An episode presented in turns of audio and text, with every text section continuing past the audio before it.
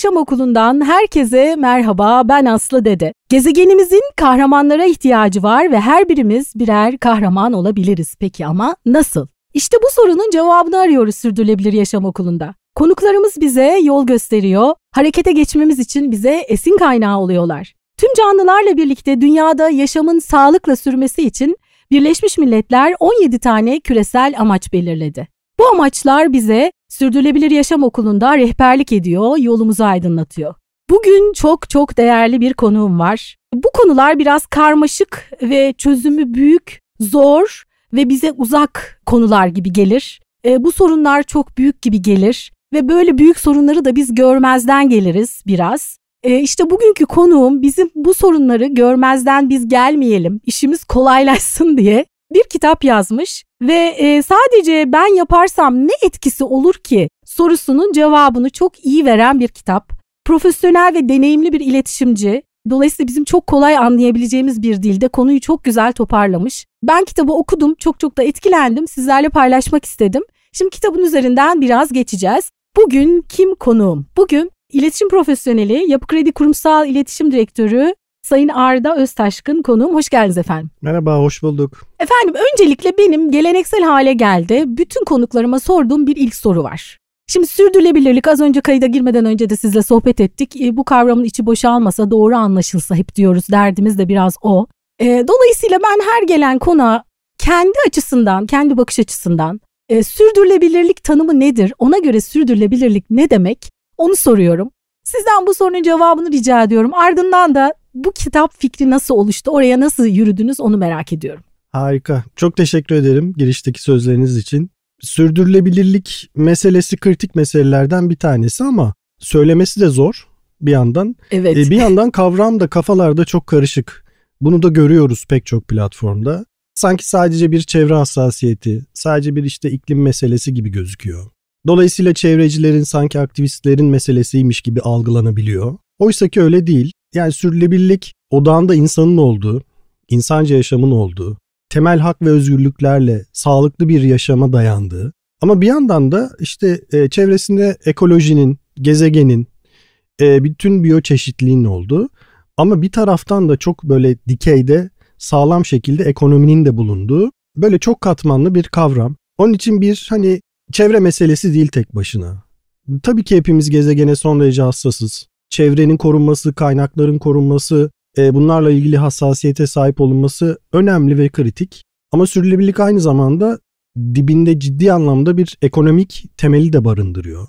Dolayısıyla sürdürülebilirlik meselesi mesela ekonomik gelişmeye veya ekonomik büyümeye karşı değil. Bununla ilgili bir işte paradoksa sahip değil. E, bugün şirketlerin sürdürülebilirlik meselesine bu kadar aslında artık önem veriyor olmasının, pek çok plan proje geliştiriyor olmasının arka tarafında bu ekonomik sürdürülebilirliği sağlama meselesi de yatıyor. Dolayısıyla o da önemli bir şey. Ben bu işte insan, gezegen ve ekonominin yanına sürdürülebilirlik tarafında son dönemde bir de teknolojiyi bir dikey olarak e, hep koyuyorum ve bunu düşünüyorum. Çünkü teknoloji de önümüzdeki dönemde bütün bu konuştuğumuz sürdürülebilirlik meselelerinin ya çözülmesine ya da bugün yaşadığımız bazı meselelerin daha da kemikleşmesine yol açacak. Onun için teknolojiyi de koyduğumuzda bence sürdürülebilirlik hani sağlıklı insan için daha e, güzel bir yaşama adım atılacak ama farklı eksenleriyle de düşünülmesi ve değerlendirilmesi gereken geniş bir kavram bence. Kritik kavramlardan bir tanesi siz başlangıçta şey söylediniz hani iş ne kadar büyük gözükürse sorun ne kadar büyük gözükürse e, insanlar açısından algılanması ve harekete geçmesi de zordur diye. Dolayısıyla da sürdürülebilirlik kavramını aslında kişisel bazda da biz bu işle ilgili neler yapabiliriz kendi hayatımızda ufak adımlarla dahi olsa diye düşündüğümüzde aslında yapabileceğimiz pek çok şey olduğunda çok farkındayız. Kitap da aslında buradan çıktı diye başlayabilirim. Evet. Şimdi kitabın adını tabii söylememiz lazım. O çok güzel anlatıyor. İklim değil, insanlık krizi. Ve diyorsunuz ki aslında en önemli çevre sorunları bencillik, açgözlülük ve ilgisizlik. Bunları not almışım ben. Doğayı da bir canlı varlık olarak özellikle orada ele almışsınız ve insan ve doğayı karşılaştırmışsınız. Biz hep insan haklarından söz ediyoruz. Oysa ki doğanın da çevrenin de bir hakkı var. Dolayısıyla giriş çok e, etkileyiciydi benim için. Dolayısıyla e, bu insanlık krizi demeyi e, nasıl vardınız? Oraya nasıl vardınız? Onu merak ediyorum. Şimdi yani işte gezegenimiz ve gezegenin üstünde yaşayan varlıklar olarak baktığımızda yani işte insanoğlu yaşayan varlıklardan bir tanesi yani gezegeni paylaştığımız diğer canlılarla birlikteyiz. Çok bence çarpıcı bir şey var. İşte gezegenimizin yaşı 4,5 milyar. Yani 4,5 milyar yıldır gezegen dönüyor. Oysa insanlık açısından baktığımızda işte bu 4,5 milyarlık yaşam süresi sadece hani ilk insanın çıkışı 200 bin yıl önce.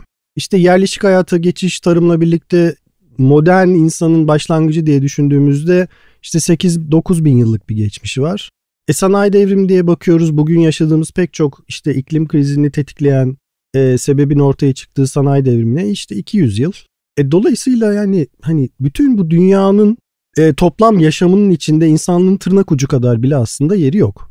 Ama ona rağmen bugün geldiğimiz noktada işte insanlık doğayı kontrol etme, kaynaklarını aşırı tüketme, dolayısıyla da yaşam pratiklerini, üretim pratiklerini işte ona göre geliştirme, doymak bilmeyen bir e, üretim ve tüketim güdüsüyle ya bu kadarlık az bir hani ömrü olmasına rağmen gezegende kaynaklarını bu kadar vahşice tüketmiş durumda. Bir de hep konuştuğumuz bir şey var benim inandığım. Yani bugün yaşadığımız çevre felaketleri, işte doğal felaketler, çevreye verdiğimiz zarar, biyoçeşitliliğe verdiğimiz zarara baktığımızda hep aslında gezegenimiz ölüyor e, diye konuşuluyor. Ama bunun da hani yanlış bir retorik olduğunu inanıyorum. Çünkü gezegenimiz bundan 5 kez, bundan önce 5 kez aslında toplu yok oluş çağları yaşamış. Her seferinde de belirgin türler yok olduktan sonra aslında gezegen yine o yaşamını toparlamış ve devam etmiş. Dolayısıyla gezegenimiz dönmeye devam edecek. Ama bugün yaşadığımız ve kendi açımızdan yarattığımız hayat düzeni en fazla insanın kendisine zarar verir duruma gelmiş. Onun için de hani yaşadığımız bir iklim krizi vesairesi dolayısıyla hani sanki çevresel bir sıkıntı yaşıyoruz evet. Ama bunun en büyük zararın kime olacağını da farkında olmak lazım. İnsanlığın kendisine olacak. Onun için de hani gezegenimiz ölüyor hikayeleri çok gerçekçi değil ama aslında tükenen insanlığın kendisi. Bugün itibariyle uğraştığımız pek çok problem var. İşte bu iklim krizinin etkileri, yaşam alanlarının etkilenmesi, e, bununla ilgili işte insanlığın yaşayacağı problemler var. Önümüzdeki dönemde insanların biliyorsunuz iklim nedeniyle göçleri söz konusu olabilecek. Hala bugün işte temel e, kaynaklar erişimde bir problemimiz var. Dünyada 1 milyardan fazla aç insan var. Temiz suya erişimle ilgili hala çok ciddi problemler var. Kaynakların daha da tükendiği bir dünyada bu makasların daha da açılacağı aslında çok gerçek. Onun için de e, biz aslında bir insanlık problemi yaşıyoruz. Yani o işte o e, aşırı tüketim, kaynaklar sanki sonsuzmuşçasına kullanma, işte sürekli alma, sürekli edinme, sürekli daha fazlasına sahip olma isteği. E, bunun arka tarafında yatan ekonomik düzey, günlük yaşam pratiklerimiz diye baktığımızda aslında yani zararımız kendimize, kendimiz ediyoruz, kendimiz de buluyoruz. Bulmaya da devam edeceğiz gibi gözüküyor. Evet. Şimdi e, kitap elimde tabii notlar da aldım. Başta Yekta Kopa'nın bir giriş yazısı var. Orada şey çok hoşuma gitti. Çevresel, ekonomik, sosyal damarları tıkanmış dünyamız insan kaynaklı bir kalp krizi geçiriyor. Doğru. Ya o kadar güzel söylemiş ki. yani gerçekten de öyle. Bu arada kitabı okurken bir de şu duyguya kapıldım. Geçtiğimiz yıl bu yıl olmadı ama onun öncesinde yaklaşık 10 yıla yakın bir süredir e, Türkiye'de aslında ilk sürdürülebilir e, yaşam film festivalini yapan sevdiğim dostlarım çok emek verdiler e, bu konuya yıllarca. Festival zamanı büyük bir heyecanla beklerdim. Böyle hep e, e, umudum hafiften e, düşmeye başladığında o festivalde filmleri izlediğim zaman yeniden umudum yeşerirdi. Bir de festival filmlerini izlediğim zaman o kadar güzel seçerlerdi ki aslında bütüne bakabilirdim. Yani ormanı görebilirdim. Şimdi bu kitap da bana onu hissettirdi. Yani eğer siz bu konuyu merak ediyorsanız, kafanız çok karıştıysa, basit bir şekilde bütünü anlamak istiyorsanız, yani hem tabii ki ayrıntıları da görmek ama bütünü de kavramak istiyorsanız basit, kolay, rahat anlayacağımız bir şekilde bu meselenin ne olduğunu anlatıyor. O yüzden gerçekten tabii bir iletişimci işin içine elini sokunca böyle oluyor galiba değil mi? Ee, Meselemizi anlatmak çünkü ya, en iyi bir şekilde. Evet aslında bu kitap benim e, öğrenme sürecimin bir çıktısı. Çünkü ben de konuları aslında öğrenmek için epey bir çaba gösterdim. Şimdi bilim insanları bu konuları çok iyi aslında e, yıllar boyunca bu konu yeni konu da değil yıllar boyunca pek çok bilimsel e, dayanakla ortaya koymuş durumda. Yani işte bu iklim meselesi, iklim krizi meselesi bunun arka tarafında yatan konuların bilimsel düzlemde açıklanması aslında e, yapılmış. Bunlar literatür olarak da var. Ama bilim insanlarının yazdığı konular ya karmaşık düzlemde ya çok anlaşılabilir durumda değil. Dolayısıyla mesela en temelde şu bile benim açımdan bir kafa karışıklığı yaratıyordu. Yani bugün hani karbon salımı diyoruz da ya karbon ne? Veya işte o karbondioksit mi? Yani sera gazı arttığı için küresel ısınma meydana geliyor da yani sera gazı ne? Veya işte ben aslında bir birey olarak bunun neresindeyim? Hangi pratiklerim aslında bu işte sera gazı salımını veya karbon ayak izi dediğimiz hikayeyi arttırıyor? Yani böyle çok temel, çok ağzımıza yapışmış kullandığımız hikayeler ama e, gerçekte bunların ne olduğunu ne kadar biliyoruzla ben dediğim gibi kendimi aslında önce eğitmek ve geliştirmekle başladım. Sonrasında da yani bunları bir iletişimci lensinden hakikaten anlaşılabilir bir düzlemde kendim için gene notlamaya gayret ettim. Bu yazıları işte toparladım. Sonra bir işte e, blogum var orada yazmaya başladım. E, bir yandan da tabii ki mesleki olarak da hani görev yaptığım yerde sürülebilirlik konularının da e, ekiple birlikte yönetiminden sorumluyum. İşin o tarafıyla ilgili de bir öğrenme süreci. İyi yönetmek için iyi bilmek zorundasınız çünkü. Orada da literatüre girdikten sonra işin gerçekten çerçevesinin en azından bir birey olarak bu konulara hassas ve duyarlı kişiler olarak o çerçevenin nasıl çizilmesi gerektiğiyle ilgili böyle bir şey ortaya koymak istedim. Çünkü bir yandan da şuna inanıyorum. Şimdi bu sürdürülebilirlik meseleleri, iklim krizi, işte felaket senaryoları duyduğumuz, her gün yaşadığımız artık arka bahçemize kadar gelen e, doğal felaketler konusuna baktığımızda genel refleksimiz insanlar olarak şu. Bu da doğal bir şey. Ya bu konu çok büyük bir konu. Benden o kadar büyük ki ben bununla ilgili ne yapabilirim zaten?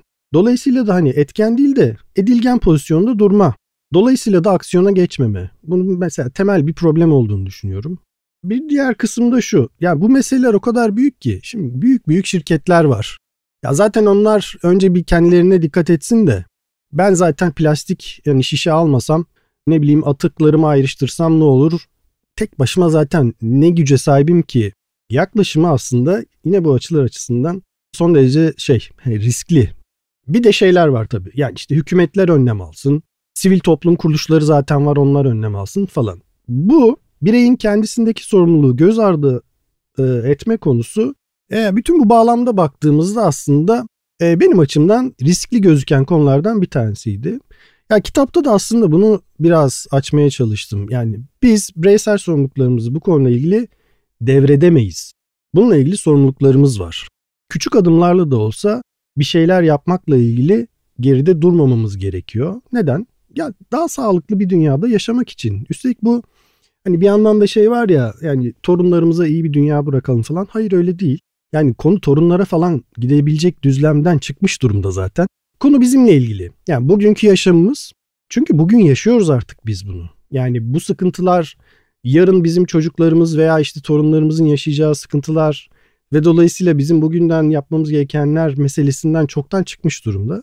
Önce kendi sağlıklı yaşamımızı, sonrasında da tabii ki çocuklarımız ve gelecek nesiller için onların da sağlıklı yaşamını garanti altına alacak bir düzleme kavuşturmamız lazım hikayeyi. Onun için küçük adımlar, küçük adımlarla farkındalık, o farkındalıkla atılmış ama sonrasında ölçeklenen bir sürü insanın o farkındalıkla yaptığı farklı davranışların bir araya gelmesiyle sağlanacak toplam fayda, e, bunun yaratacağı etki her düzlemde. E, bunun kritik olduğunu düşünüyorum. Kitapta da pek çok açıdan aslında son derece basit. Kitap akademik bir kitap değil. Evet ben pek çok literatür taramasından sonra bir iletişimci lensiyle bunları ortaya koymaya çalıştım ama yapmaya çalıştığım şey şu. Gerçekten bireyler olarak bizlerin yapabileceği çok şey var. Ee, bir yandan da e, hep karşıma şunlar çıkıyor. Yani işte bu sürdürülebilirlik konusunda hassasiyet, işte iklim çevre konusuyla ilgili hassasiyet, işin farklı noktalardaki işte iz düşümlerine baktığınızda oralarla ilgili ne yapacaklarının kafa karışıklığı falan filan diye baktığımızda çok temel bir şey var. Diyorum ki bir, bütün hikayenin ortaya çıkması aslında bu vahşi tüketim, doğal kaynakların sınırsızmış gibi kullanılıp o işte dehşet üretim modelleri bunlarla ilgili bile bir dikkat son derece kritik olabilir. Yani biz günlük yaşam pratiklerimize bir baksak. Neyi ne kadar tüketiyoruz? Nerede israf yapıyoruz? e, kritik konulardan bir tanesi. Yani ülkemiz dünyadaki gıda atığının en fazla olduğu üçüncü ülkelerden üçüncü ülke sanırım. İlk üç ülkeden biri doğru. Halbuki kültürümüzde de israf hani arkandan ağlar falan gibi şeyler var. Evet yani mi? hani kültürümüzde de yani ne bileyim hani yerde ekmek gördüğümüzde alırız. Alıp başımıza, başımıza tabii. koyarız işte ne bileyim israf yapılmaz. Öyle büyüdük. Üstelik de çok böyle eli bol bir ülke. Kaynakları çok büyük ekonomik olarak değil mi? Yani gelişkin falan bir ülkede değiliz. Dolayısıyla da hani bu kadar atık yapıyor olmak hanelerimizde çok dikkat çekici. Üstelik de işte bu az önce konuştuğumuz konular çerçevesinden baktığımızda da yani hemen alabileceğimiz önlemlerden en basiti ve bunun maliyeti de yok bize. Tersine ekonomik bir katkısı var. Ölçülü almak, kullanacağın kadarını almak, işte kullanacağın kadarını pişirmek, yiyebileceğin kadarını sofraya koymak. Değil mi? Bir de bizim kültürümüzde öyle de bir şey var. Yani bol bol olsun her şey falan. Yani evet ama ondan sonra ortaya çıkan atıkla ilgili ya hem büyük bir ekonomik kaybımız var hem büyük bir çevresel kaygımız var. E şimdi bu mesela temel meselelerimizden bir tanesi. Bu dediğim gibi maliyet gerektirmeyen, tersine ekonomik fayda sağlayan ama bugün itibariyle alabileceğimiz kişisel bir önlem. Küçük bir adım olabilir ama ölçeklendirdiğinizde yani bütün ülke olarak düşündüğünüzde etkisinin devasa olacağını hani e, söylemek çok da böyle hani arka tarafta büyük bir düşünce sistemi falan gerektirmiyor. İşte kılık kıyafet alışverişimiz yani hiç giymeyeceğimiz veya bir kere giyip e, sonra dolabın köşesine atacağımız şeyleri almanın bir anlamı yok. Çünkü kitapta da var yani tekstil mesela dünyadaki kaynakları büyük yoğunlukla kullanan endüstrilerden bir tanesi. İşte bir kot bir tişörtün üretim için 10 tondan fazla su kullanılıyor. Arka tarafta işte bunların yıkanmasında ortaya saçılan mikroplastiklerden falan filan bahsetmiyorum bile. Dolayısıyla kaynağı kullanıyoruz biz bunları üretirken. Yani bir tişört aldığımızda arka tarafta bunun üretimiyle ilgili kullanılan kaynakları, lojistikten kaynaklanan e, işte emisyonları, dolayısıyla doğaya verilen zararı falan filan düşündüğünüzde bir de bunun yanına işte o ürünün üretilmesinde tırnak içinde işte kullanılan çocuk işçiler, e, kullanılan kadınlar, onların işte e, adaletsiz çalıştırılması, e, temel hak ve özgürlüklerden yoksun bu işlerin devam etmesi falan gibi konuları düşündüğünüzde yani bir ekosistem olarak baktığınızda aldığınız bir tişört bir tişört değil aslında. Onun için bunları bilmek, bunun farkında olmak, ihtiyacınızın olmadığı malzemeyi almakla ilgili en azından iki kez düşünmek. Şimdi biliyorsunuz bir yandan da işte böyle vahşi tüketim günleri, indirimler, haftanın kara günleri, o kara günlerde yapılmış dehşet e, indirimler, fırsatlar falan. Yani alışveriş ya tabii ki ekonomik olarak kötü bir şey değil yani ama alışverişin bu kadar bilinçsiz yapılması, tüketimin bu kadar bilinçsiz bir noktaya çekilmiş olması e, bütün bu konuştuğumuz meselelerin arkasında işte o kaynakların düzgün kullanılması, doğru kullanılması, çevreye verdiği zararlar, ya ekonomik zararları, işte insana verdiği zararlar diye baktığınızda göründüğünün çok ötesinde. Ya bunlara dikkat ediyor olmak bile bugün itibariyle değil mi? Maliyetsiz tedbir almak açısından son derece temel. Şimdi şöyle aslında tabii kafayı değiştirmek, bir kültür oluşturmak, bakışı, zihni değiştirmek, zihinleri değiştirmek açısından çok değerli. Kitap da aslında şu açıdan da önemli bence. Çünkü şu anda kurumlarda da bu konuyla ilgili çalışmalar başladı. Takımlar oluşturuluyor, liderler kimileri yeni başladı, anlamaya çalışıyorlar. Yani kurumlar, kurum çalışanlarının da bu kitabı okumasının en azından hani biz ne için bunu yapıyoruzu anlaması açısından önemli. Şimdi biraz bölümlerden de aslında e, söz etmek istiyorum. Mesela ilk bölümde e, şimdi bir de şöyle bir şey var. Kitapta siz bazı sorunlara değinip ama sonunda da çok güzel bir şekilde çözüm önerilerine de yer vermişsiniz. Mesela bana en ilginç gelen şeylerden biri birkaç şey not almıştım. Bu arada ben ilk plastik poşet ne zaman kullanıldı bilmiyordum. Yani, yani bakmamıştım da 1965'miş. Bu önemli bir tarih bence. Hani çok çok çok uzak bir tarih değil aslında. Yani plastiğin hayatımıza tabii belki hemen yaygınlaşmadı ama şey çözümü bana çok ilginç geldi. Vlogging.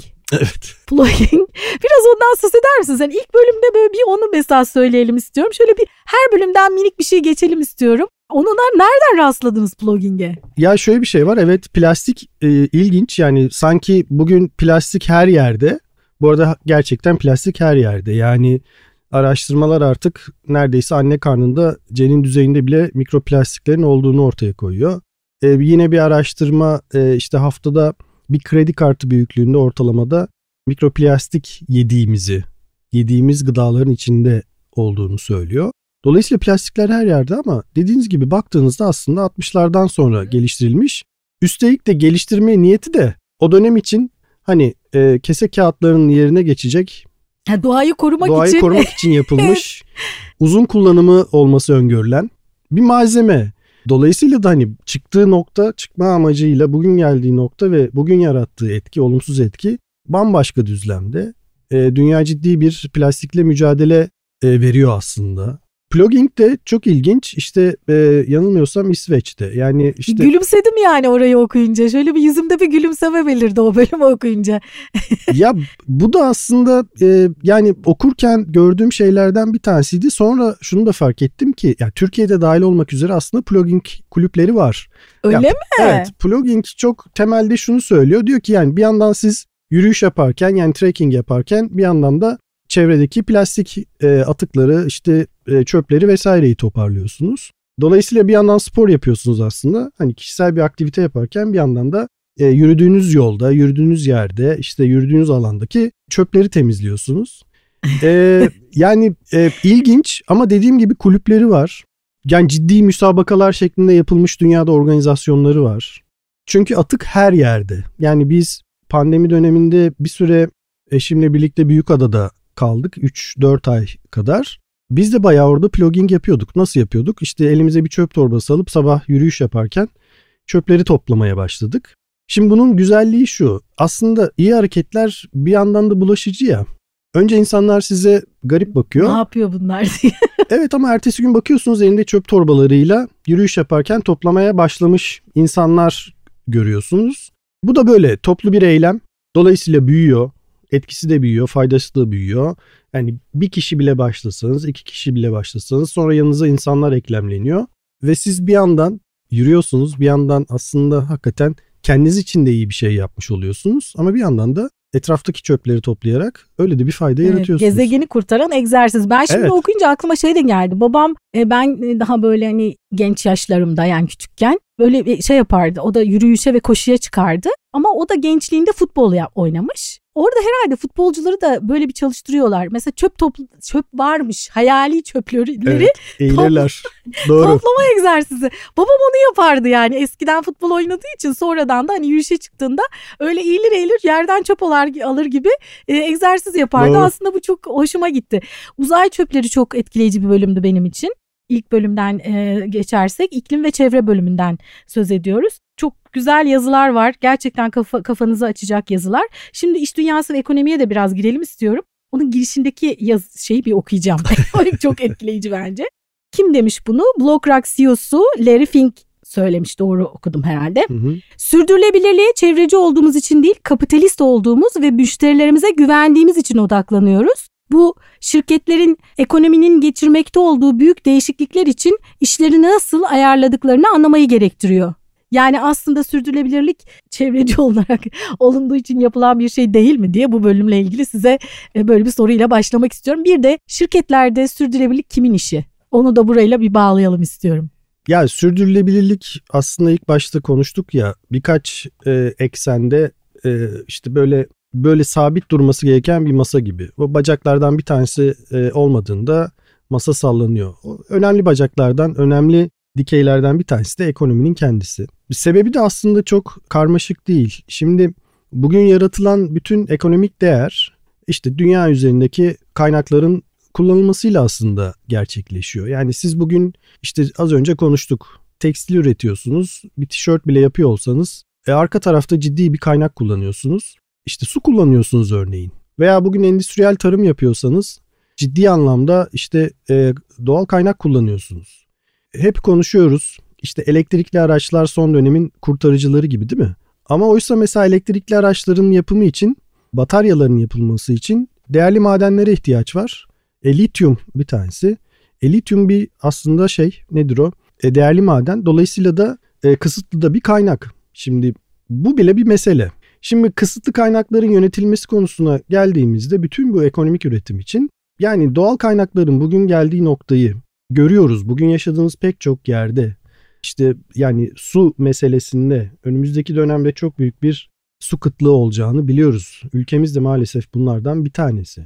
Onun için de e, bir kere ekonomik değerin sürdürülmesi için bu doğal kaynakların korunması veya da bugün geldiği haliyle artık hani insanların üretim ihtiyaçlarına cevap veremez durumda olması ile ilgili bir önlem alınması gerekiyor. Çünkü belli ki artık şirketler bu üretim pratikleriyle daha fazla üretim yapma şansına sahip değil. Bu sadece işte ekonomi ekseninden baktığımızda. E bir yandan bütün bu hikayenin kendisi aslında bu üretim modellerinin değişmesiyle ilgili. Neden? işte sanayi devriminden bahsettik. E, sanayi devrimiyle birlikte aslında işte fosil yakıtlar devreye girdi. Üretim ölçeklendirildi ciddi anlamda. E, bunun yarattığı çok ciddi bir işte sera gazının bugün itibariyle yaşadığımız bütün bu küresel ısınmanın sebebi olduğu zaten biliniyor. İşin kötüsü hani bunun kısa vadede aslında temizlenmesinin veya toparlanmasının şansı da yok. Sadece bugün yapabileceğimiz şey bugün yaptığımız üretim tekniklerini doğaya daha saygılı, çevreye daha az zarar verici şekilde dönüştürebilmek. Bütün endüstrilerde de bugün dünya üzerinde bütün e, hemen e, şirketlerin ana ajandasında bu var. Neden bu var? Söylediğim sebeple. Yani biz ekonomik olarak da devamlılığımızı sağlayabilmek için e, bugünkü iş süreçlerimizi dönüştürmek zorundayız. Bugünkü üretim metotlarını dönüştürmek zorundayız. Çevreye daha az zarar verir, kaynakları daha verimli kullanır veya da teknikleri tamamen farklılaştırır halde üretmekle ilgili bir ihtiyacımız var. E bir yandan bu aslında insanların da talebi. Çünkü diyoruz ya yani artık hani sağlıklı bir yaşam bütün bu sürdürülebilirlik bağlamında düşündüğümüzde gördüğümüz işte iklim felaketleri, doğal afetler diye baktığımızda veya doğal kaynaklara erişimde problemler yaşadığımızda yani işte biliyoruz ki biz önümüzdeki dönemde hakikaten iklim e, kaynaklı mülteci göçleri olacak. İklim kaynaklı, iklim krizi kaynaklı savaşlara dünyanın hazırlandığını biliyoruz. Pentagon'un bile yayınladığı bununla ilgili raporlar var. Dolayısıyla bu hani insanca yaşamı çok derinden etkileyecek bir mesele. Onun için insanlar da ekonomik düzlemde baktığında şirketlerden bu konuda artık çok daha duyarlı hareket etmelerini istiyor. E, bu da şirketleri hem ekonomik düzlemde hem işte kamuoyu, müşteri, toplum veya paydaş baskısı nezdinde bir yerlere doğru gitmeye zorluyor. E bir yandan regülasyonlar geliyor biliyorsunuz. İyi ki de geliyor. Evet. Yani e, bizim için özellikle Türkiye'de o, o gelince zaten hani ya, yumurta kapıya gelince. Ya evet. Şimdi, mecburen.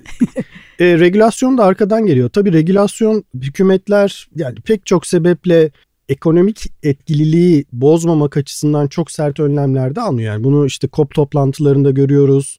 Ülkelerin yaptığı e, eylemlerle görüyoruz. Ya işte Avrupa Birliği bu konularda dünyanın öncüsü gibi nitelendirilebilir. Ama işte Rusya-Ukrayna işinden sonra bu işte yenilebilir enerji işlerinin vesairenin biraz geride kaldığını, yine o dönem e, işte doğal gaza erişimde problem olduğu için tekrar ülkelerin kömüre döndüğüne şahit olduk. E, şimdi bunlar oluyor. Bunlar yavaşlatıyor ama hızını kesmeyecek veya da durdurmayacak. Bunlar yavaşlasa da bu ajandalar sürmeye devam edecek. Şirketler, endüstriler kendisini bu konuyla ilgili dönüştürmek zorunda kalacak. E, BlackRock e, dünya üzerindeki e, önemli fon şirketlerinden, yatırım fonu şirketlerinden bir tanesi. Bugün itibariyle ekonomik olarak biz biliyoruz ki aslında dünya üzerinde serbest dolaşan bazı yatırım fonları tamamen sürdürülebilirlik odaklı projelere ve bu projelerin aslında fonlanmasına gidiyor. Onun için siz aslında kaynağa, paraya, fona erişmek istiyorsanız şirketinizin sürdürülebilirlik dönüşümüyle ilgili de çok temel ve somut adımlar atmak zorundasınız. Önümüzdeki dönemde hani bu ekonomik e, detay olarak gözükse de belirgin yatırımlara ulaşmak istiyorsanız eğer bu adımları atmakla yükümlü kalacaksınız. Bugün de durum aslında bu. Eğer bunu yapmıyorsanız aslında o kaynaklara erişimde de önümüzdeki dönemde e, problem yaşayacaksınız. Dolayısıyla işin ekonomik bacağı çok büyük. E, etkisi de çok büyük. Yani bugün çok kirletici sektörlerin işte kahverengi sektörlerin, yüksek emisyon yaratan sektörlerin ağırlıklı olarak mesela teknolojiyle onun için teknoloji de önemli bacaklardan biri. Bütün üretim tekniklerini değiştirmek üzere hareket ettiğini, işte yapay zekanın e, çok kritik olduğunu. Yani buna mesela hakikaten ayrı parantezler açılması gerekiyor. Çünkü işte mesela tarım diye düşündüğünüzde e, su verimliliğinin çok yüksek olduğu ve teknolojinin kullanıldığı sistemleri mesela düşünün. İşte yani suyu çok daha verimli kullanıyor olmak çok büyük bir avantaj sağlayacak. Ee, Bu arada hemen bir parantez açıp aklıma tabii. gelmişken söyleyeyim. İSKİ Bilgi İşlem Daire Başkanı da benim konuğum oldu. O da mesela yapay zekanın hani hiç aklımıza gelmez değil mi? Evimize e, su gelirken arkada neler oluyor? yani yapay zeka kullanımının hakikaten su tasarrufu için özellikle İstanbul gibi bir büyük şehirde e, çok büyük kazançlar e, sağlayacağını e, anlattı Doğru. ve gerçekten de etkilendim yani. Hani hiç o öyle bakmamıştım. Eğer teknoloji doğru kullanılırsa aslında belki de bu çıkmazın içinden çıkmamızı sağlayacak. Ya Değil mi? Yok çok doğru. Yani bugün işte yapay zeka destekli akıllı şehirler örneklerini görüyoruz. Yani benim e, çok yeni okuduğum mesela bir kaynakta e, Çin'deki bazı şehirlerin yapay zeka ile ciddi anlamda bu işte bütün kaynaklarını verimli kullanmak üzerine nasıl bir sistem geliştirildiği ilgili bir e, yazıyı okudum. Dediğiniz gibi yani işte suyun kullanılması, hanelere ulaştırılması, elektriğin kendisi, oradaki verimliliğin sağlanması, e, dolayısıyla artık herhangi bir şeye kullanıma müsaade edilmemesi gibi konular tamamen ve tamamen yapay zeka destekli yapıldığında aslında tabii ki insanın yapabileceğinin çok ötesinde bir e, verimlilik sağlıyor. Zaman kazandırıyor. Zaman da kazandırıyor. Yani şöyle düşünün işte e, akıllı şehirlerde yapay zeka destekli trafik yönetimi veya yapay zeka destekli dinamik e, trafik ışıklandırılması gibi konulara baktığınızda o an işte şehirde seyir halinde olan araçların durmadan daha hızlı gitmesini sağlayacak sistemleri eğer yapay zeka yönetirse her gün işte sağlanacak emisyon salımı avantajını düşündüğünüzde ve bunu genele yaydığınızda orada bile çok büyük hikayeler var. Onun için şeye katılıyorum. Yani teknoloji bence bu işlerin çözümü için önemli bir kaldıraç olacak. Bugün konuştuğumuz pek çok meselede yani işte e, bütün bu üretim tekniklerinde yani işte e, geçtiğimiz günlerde şeyi konuşuyorduk. En kirletici sektörlerden bir tanesi işte demir çelik üretimi. Ama çelik üretiminde bile bugün geliştirilen teknolojiler ve işin gideceği nokta neredeyse hani sıfır emisyon yaratacak bugün çok kahverengi olan hatta siyah dönmüş olan endüstrinin önümüzdeki dönemde yeşillenebileceği ile ilgili bize umutlar veriyor. Bunların hepsi önemli. Onun için teknolojinin kritik olduğunu düşünüyorum. Ama orada da bir parantez açıyorum. Teknoloji bir şekilde de bugünkü işte insan öğrenmesi üzerinden yapay zekanın geliştiğini varsayarsak teknolojinin de önümüzdeki dönemde bazı ön yargıları toplumda daha da kemikleştireceğini, temel insan hak ve özgürlükleriyle ilgili problemler yaratabileceğini. Dolayısıyla bu taraflarla ilgili olarak da yani işin etik ahlaki kısmı ile ilgili olarak da dikkatli olması gerektiğini de düşünenlerdenim. Teknoloji ile ilgili bölümün zaten ilk yazısı teknoloji şeytan mı melek mi? Evet. yani ben de hep söylerim yani sonuçta teknolojiyi kullanarak bir e, etkili bir silah yaratıp insanları öldürebilirsiniz de ya da çok iyi bir e, cihaz geliştirip hayat da kurtarabilirsiniz. Her zaman nasıl kullandığımıza bağlı. Şimdi teknoloji tabii son bölüm o toparlarsak bölümü de çok güzel ama ben biraz daha böyle e, yine iletişim kısmına geçeceğim. Şimdi ben de bir iletişimci olarak aslında kurum içinde sürdürülebilirlik e, meselesinin iletişimciler tarafından sahiplenilmesine biraz böyle pek objektif bakamıyorum. Sahiple yani sahiplenilmesine demeyeyim de hani yol gösterici olması iletişim e, bölümünün bölümü için çok doğru bir yer diye düşünüyorum. Hatta çok e, benim ben yüksek sansa başladığımda asistan olan çok değerli Ali Gizer, Ali Gizer'i biliyorsunuzdur. Onunla böyle iki geldi buraya bir tane yetmedi. iki tane böyle çok güzel eğitim niteliğinde iki tane podcast kaydettik. O da o zaman e, söylemişti. Aslında bu işin en önemli kısmı iletişim demişti. Çünkü teknik insanlar zaten yasal zorunlulukları belirli kalıplar içerisinde yapacaklar. Bunlar bunlar zaten yapılacak. Ama bunu anlatmak ve yaymak e, kurum içine ve bütün toplumlara yaymak işte nöronlardan toplumlara lafı çok hoşuma gidiyor benim. E, bunu aslında yapacak olan da kurumların içerisinde iletişim ve insan kaynakları da bence belki bir işin içine girmeli diye düşünüyorum. Siz bu konuyu özellikle çok altını çizen birisiniz biliyorum. O yüzden e, kurumlarda sürdürülebilirlik kimin işi? Çünkü bazen de deniyor ki iletişimin işi ise orada başka bir şeyler de var arkasında deniyor da hani tahmin ediyorsunuzdur. Evet. Ya şöyle yani bir kere e, şunu ortaya koymak lazım. Yani sürdürülebilirlik bir iş modeli. Sürdürülebilirlik işte geçici bir heves, moda, yeni bir kavram. Dolayısıyla bir süre üstüne binip gittiğimiz, bizi farklılaştıracak, bir rekabet avantajı yaratacak konu değil. E, şirketlerin sürdürülebilirlik e, meselesine bir dönüşüm meselesi olarak bakması gerçekten çok kritik. Kültürel dönüşüm aslında değil %100 mi? %100 öyle. Yani işte şöyle düşünün her ne üretiyorsanız, e, hangi endüstride olursanız olun Biz mesela finans sektöründeyiz ama o dönüşüm yolculuğunu aslında bütün iş süreçlerinizi sürdürülebilirlik odaklı yeniden organize etmeniz, yeniden düşünmeniz, yeniden planlamanız gibi bir durumu getiriyor. Şimdi böyle yaptığınızda yani sürdürülebilirlik buna şeyden de ben örnek veriyorum. Yani işte hani dijital dönüşüm falan filan. E bugün şimdi dijital olmayan veya da dijitalin zaten değil mi merkezde olmadığı herhangi bir endüstri veya iş kolu yok. Dolayısıyla artık o ayrımı yapamıyoruz. Aynı şey sürdürülebilirlik için de geçerli. Yani sürdürülebilirlik bakış açısına sahip değilseniz siz bunu bütün aslında iş felsefesinizin içine yedirmediyseniz yani işin sıfır noktasından işte çıkışa kadar yani müşteriye sunduğunuz hizmetin, servisin veya ürünün arka tarafta ta en başta işte ham maddesinden, üretiminden, lojistiğinden e, değil mi? Oradaki değer zincirinden hatta sonrasında müşteriye ulaştırmasından ve sonrasında müşteri hizmetlerine giden noktada bu yolculuğu eğer sürdürülebilirlik odaklı yeniden düşünmüyorsanız e o zaman zaten aslında bu konuştuğumuz işin veya bu felsefenin işe yarar bir e, durumu da kalmıyor. Onun için bunu bir iş modeli olarak düşünmek lazım bir. İki, iletişimciler bence çok kritik. Neden kritik? Çünkü şunu yapma becerisine sahip aslında iletişimciler. Şimdi bu konu bir yandan da pek çok partiyle ilgili bir ikna süreci gerektiriyor. Dolayısıyla da hani bu içgörüler üzerinden hareket ederek bu dönüşüm yolculuğunu bu zaten çok partili bir yolculuk. Yani işte e, üretim yapıyorsanız işin içinde gerçekten işin mühendisleri, işte argesi vesairesi var. E, işte bizim taraftan baktığınızda mesela finans tarafında e, bizim risk ekiplerimiz, kredi ekiplerimiz, işte ne bileyim yatırımcı ilişkilerimiz, hazine ekiplerimiz, insan kaynakları. Dolayısıyla herkesin zaten dahil olması gereken bir süreçten bahsediyoruz. Neden? Çünkü herkes kendi aslında masasındaki dönüşümü sürdürülebilirlik odaklı gerçekleştirmekle yükümlü. Ama bütün hikayenin koordinasyonu, dolayısıyla da dönüşümün aslında yönetilmesi, dönüşümle ilgili ikna süreçlerinin ortaya konulması, e, içgörüler üzerinden ikna paketlemelerinin yapılması, en sonda aslında son kullanıcı ile ilgili bu konuyla ilgili farkındalık sağlanması, bu konunun öneminin anlatılması bence iletişim mesleğinin güçlü olduğu taraflardan bir tanesi. Onun için de iletişimin ben kritik olduğunu düşünüyorum. E, madem biz içgörüler üzerinden davranış değişikliği yaratmayı becerebilen meslek olarak da kasları gelişkin gruptayız. E bunu neden sürülebilirlik odaklı dönüşüm için kullanmayalım? Buradaki tehlikeli nokta şu. Yine kendi meslektaşlarımızla hep konuştuğumuz konu.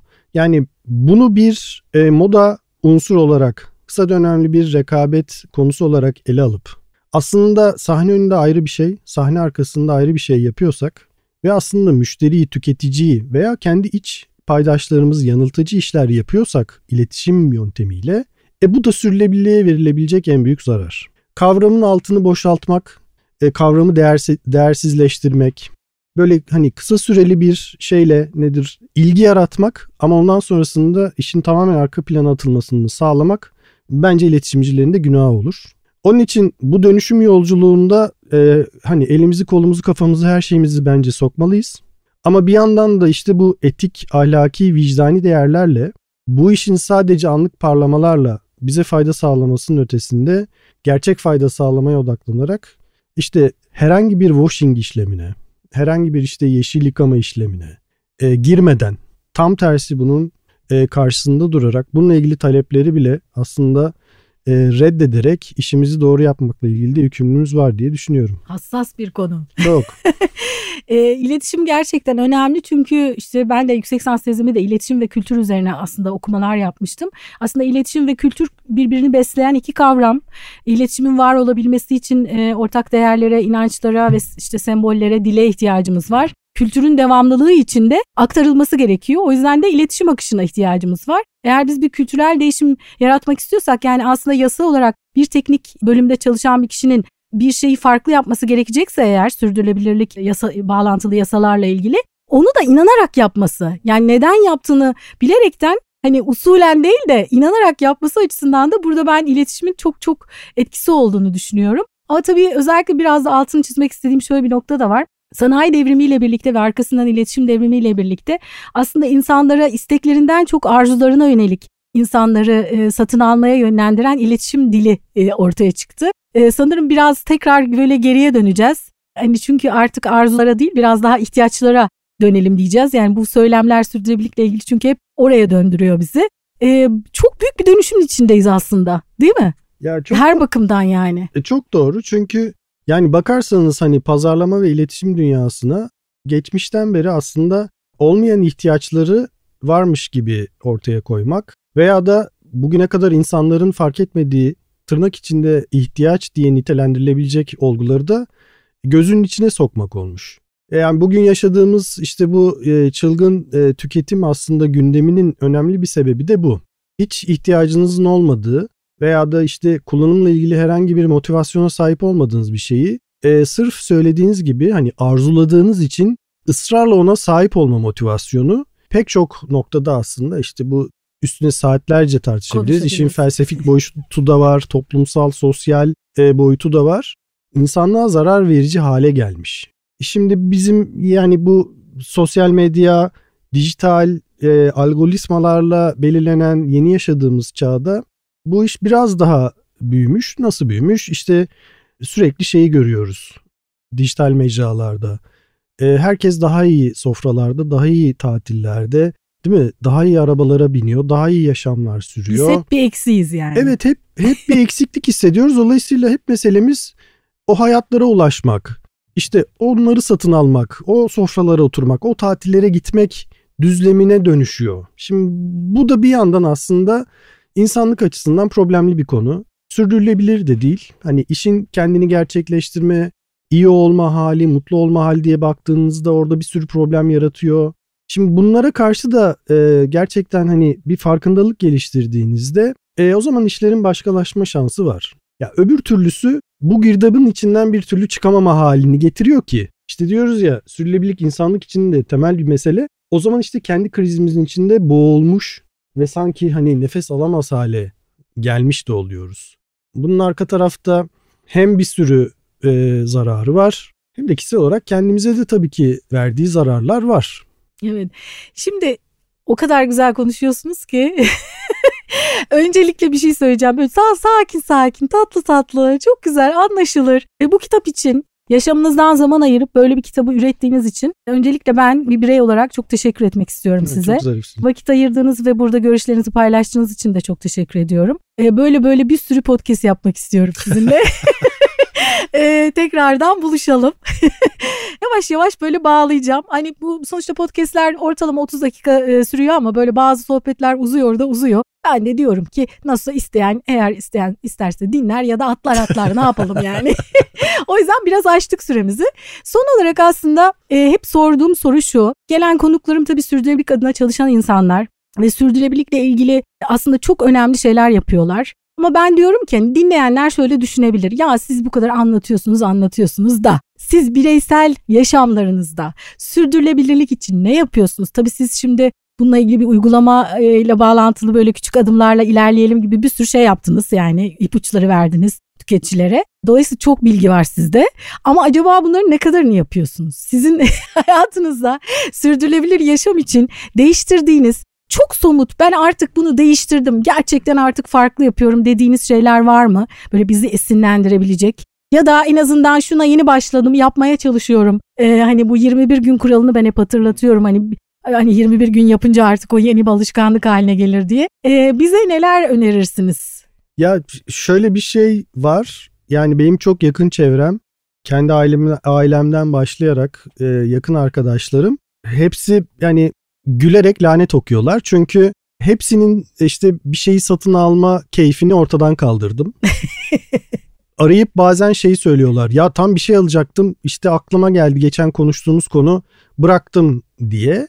Dolayısıyla gerçekten biz e, bu az önce konuştuğumuz bağlamdaki günlük yaşam pratiklerimizi hem ailem, bizler e, hem de çok yakın çevremiz aslında gerçekten dönüştürmeye çalışıyoruz. Gereksiz işte tüketim yapmamaya, ihtiyacımızdan fazlasını almamaya, evde atık yaratmamaya. Yani diyorum ya çok temel küçük adımlarla da olsa kendi çapımızda bunlara dikkat etmeye gayret ediyoruz. Zaten bence birey olarak kimse de bizden daha fazlasını bekleyemez. Yani biz kendimiz kendi aslında hayat konforumuz içinde bunlara dikkat ediyor olursak bunun ölçeklendiğinde ve hani toplumun geneline yayıldığında sağlayacağı fayda da çok büyük olacak. Yoksa Yani kimseden işte e, üstüne başına bir şey alma, onu yeme içme, işte oraya gitme, uçağa binme, arabanı kullanma falan filan deme şansımız yok. Yani bunlar hayatımızın gerçekleri. Ama ölçülü olduğumuz sürece veya da bunları yaparken en azından farkında olduğumuzda ben hep şeyi söylüyorum. Yani internetten bir şeyleri almak çok kolay, o an çok gıdıklayıcı konular olabilir. Tamamen biliyorsunuz bu e, duygusal motivasyon, işte bunu yaşadığımızda aldığımız keyif falan diye baktığımızda ya bunlarla ilgili satın al tuşuna yani basmadan bir kere daha bir düşünürseniz hep verdiğim örnekte şu. Yani çok ucuz diye aldığınız kayak kıyafeti eğer zaten kaymıyorsanız evde bir yere atılacak malzeme haline geliyor. Yani çok ucuz diye de mal alınmaz. Çok ucuz olan malın arkasında muhtemelen çok e, ya zararlı bir üretim tekniği vardır değil mi? Ya işte ne bileyim e, hakkı verilmemiş bir işçi sınıfı vardır. Vardır vardır. Dolayısıyla bunlara da bakıyor olmak bence son derece yeterli bireysel düzlemde. Peki. Sürdürülebilir yaşam kültürü oluşturmak için bütünsel bakmamız gerekiyor. Çocuklar okullarda, işte gençler, işte liselerde, üniversitelerde ve kurumlarda sizlerin sayesinde e, çalışanlarla birlikte dönüşecek ve aslında bütünsel olarak böyle baktığımızda bir dönüşüm yaşayacağız diye umut ediyoruz ve bunun için çalışıyoruz. Değil çok, mi? Çok doğru. Yani e, bu işleri Türkiye'de ilk konuşmaya başlayanlardan biri olarak sizin yaptığınız katma değerinde büyük olduğunu düşünüyorum. Dolayısıyla yani bu işler konuştukça, bu işler fikir olarak başkalarına ulaştırıldıkça çok büyük büyük şeyler değil ama ufak ufak hareketlerle aslında etkimizin ne kadar fayda yaratıcı şekilde olacağını düşündükçe de bence işler başkalaşacak. Ben konunun çözümünü hep bireylerde görüyorum. Dolayısıyla bireysel düzlemde yapılan her eylemde diğer iş yapmayan partiler için bir baskı unsuru olacaktır. Buna işte hükümetler de dahil, şirketler de dahil. Ee, onun için bireysel eylemi önemsiyorum. Sizin yaptığınız bu konudaki bireysel çalışmalar için de çok teşekkür ediyorum. Efendim ben teşekkür ederim. Şimdi kitabın sonundan birkaç e, sözle bağlamak istiyorum. Şimdi çok da ilginç aslında ben de podcastleri aşağı yukarısını kitapta bağladığınız gibi bağlıyorum. O yüzden böyle bir sonunu şuradan paylaşmak istiyorum. İletişim disiplini göreve bu kısmı benim için çok önemli. Ben de bir iletişimci olarak. Hepimizin sorumluluğu var. E, harekete geçmek kritik. Küçük adımlarla olsa bile gelecek değil tam da bugün için o zaman haydi harekete, harekete geç, geç demişsiniz. Çok teşekkür ediyorum Arda Bey tekrar tüm katkılarınız için. Ben çok teşekkür ederim. Çok keyifliydi. Benim için de. Evet bir bölümün daha sonuna geldik. İletişim profesyoneli, Yapı Kredi Kurumsal İletişim Direktörü Arda Öztaşkın bugün konuğumuzdu. Bize nasıl ulaşabilirsiniz? Sosyal medyadan Sürdürülebilir Yaşam Okulu yazarak ya da sürdürülebiliryaşamokulu.com adresinden bize ulaşmanız mümkün. Ben Aslı Dede bir sonraki bölümde buluşmak üzere demeden önce başta ne söylemiştik? Tüm canlılarla birlikte dünyada yaşamın sağlıkla sürmesi için gezegenimizin kahramanlara ihtiyacı var ve o kahraman sen olabilirsin. Harekete geç.